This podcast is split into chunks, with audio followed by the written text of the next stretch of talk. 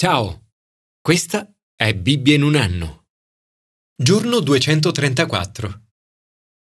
Ricordo bene quel giorno, come se fosse ieri. Mi alzai dalla sedia e dissi sì, ero cristiano solo da pochi mesi. Quel giorno promisi di impegnarmi pienamente con il Signore e di seguirlo con tutto il mio cuore, qualunque cosa tutto ciò comportasse. Da quel momento ho cercato di dare il massimo ho avuto i miei alti, i miei bassi e la mia parte di fallimenti. Tutti siamo lontani dalla perfezione. Faccio ancora cose che vorrei non fare. Tuttavia rimango determinato a cercare di seguire il Signore con tutto il mio cuore e ad impegnarmi pienamente per Lui. Essere pienamente impegnati con tutto il cuore significa esserlo al cento per cento significa cercare di fare ciò che il Signore ci chiama a fare. Significa sradicare tutto ciò che è cattivo, abbattere senza pietà gli altari stranieri della nostra vita e sbarazzarci di tutti gli idoli che ci circondano. Il Signore cerca chi si comporta con Lui con cuore sincero. Il salmista prega Tieni unito il mio cuore. L'espressione mio cuore o tutto il cuore compare molte volte nella Bibbia. Sono molte le cose che dovremmo fare con tutto il cuore. Ad esempio, amare il Signore, confidare nel Signore, obbedire al Signore, lodare il Signore, lavorare per il Signore. È così che possiamo vivere la vita in abbondanza. Una vita di amore, fiducia, gratitudine, gioia e lavoro fruttuoso.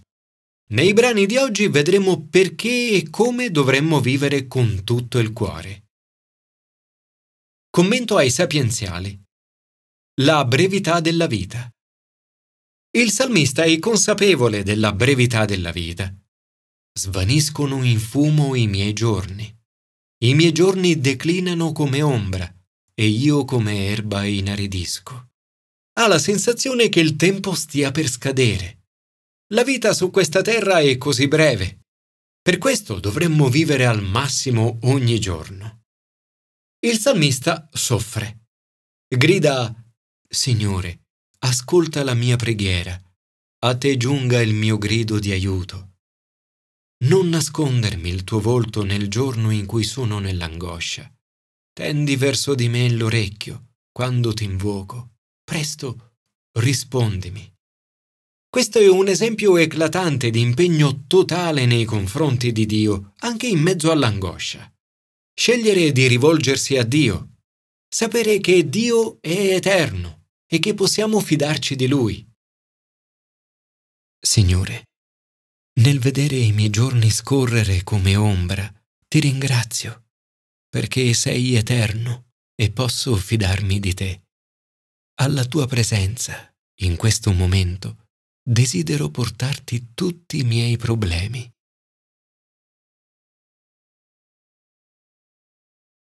Lascia che il mio grido di aiuto giunga a te. Commento al Nuovo Testamento. La certezza della risurrezione.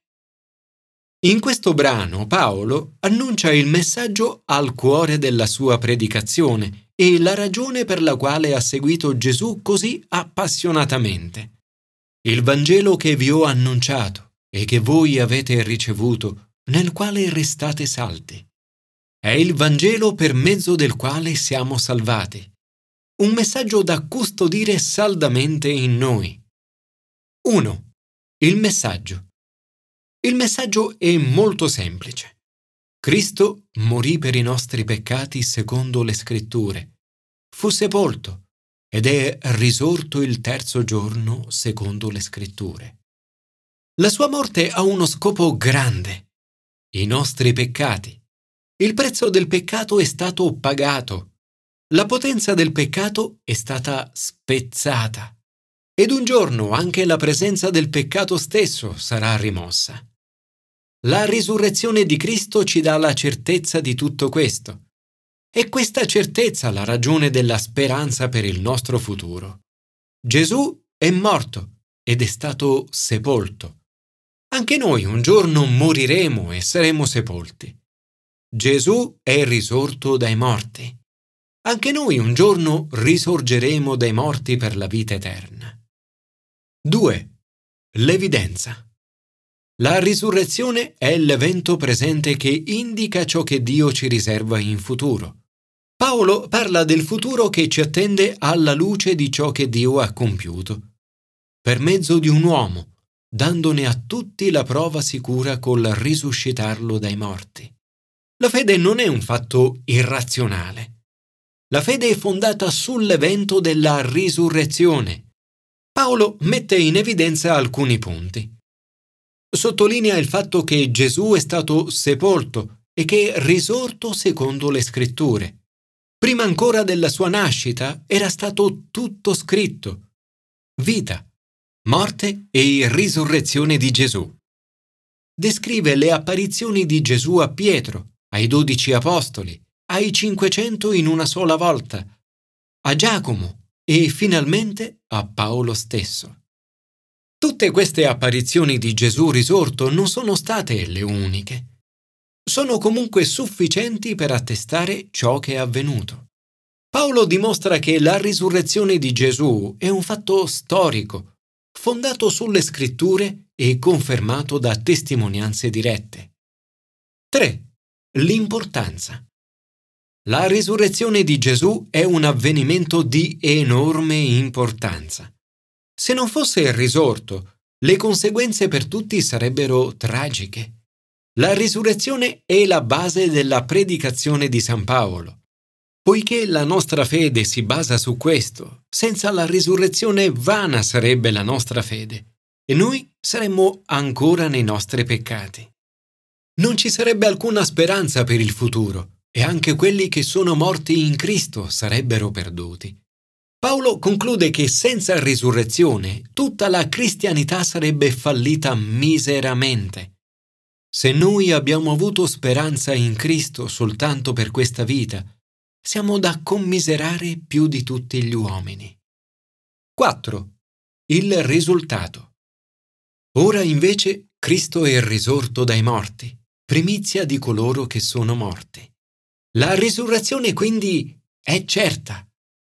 Un giorno tutti coloro che sono in Cristo risorgeranno dai morti. Allora la morte sarà annientata allora Dio sarà tutto in tutti. Dio compirà un finale meraviglioso. E poiché la risurrezione è certa, Paolo dice, noi ci esponiamo continuamente al pericolo e ogni giorno io vado incontro alla morte. Paolo vive totalmente ed appassionatamente per il Signore. Ad Efeso lotta contro le belve feroci mosso dalla certezza della risurrezione, è sempre pronto a rischiare la sua vita per il Signore. Questa è la ragione per la quale Paolo ci implora dicendo non peccate. La tattica di Satana spesso si basa sulla nostra mancanza di fede. Prima insinua in noi il dubbio, poi ci tenta con il peccato. In altre parole, ogni peccato inizia con una mancanza di fede. Il messaggio di Gesù, la sua morte e la sua risurrezione è la buona notizia per noi. È l'essenza del Vangelo. Possiamo ascoltare questa buona notizia, accoglierla e fondare la nostra vita su di essa. Anche tu puoi farlo. Anche tu puoi affidarti totalmente ad essa. E come ha fatto Paolo, puoi dirla agli altri. Padre, Grazie perché Gesù è morto per i nostri peccati e tu lo hai risuscitato dai morti affinché potessimo essere totalmente perdonati, liberati e un giorno risuscitare con Cristo. Aiutaci come Paolo ad impegnarci con tutto il cuore a trasmettere questo messaggio di primaria importanza. Commento all'Antico Testamento. Gli occhi del Signore. Il Signore con gli occhi scruta tutta la terra per mostrare la sua potenza a favore di chi si comporta con Lui con cuore sincero. il veggente Anani si presenta ad Asa, re di Giuda. Gli dice che è nei guai perché non si sta affidando più completamente al Signore.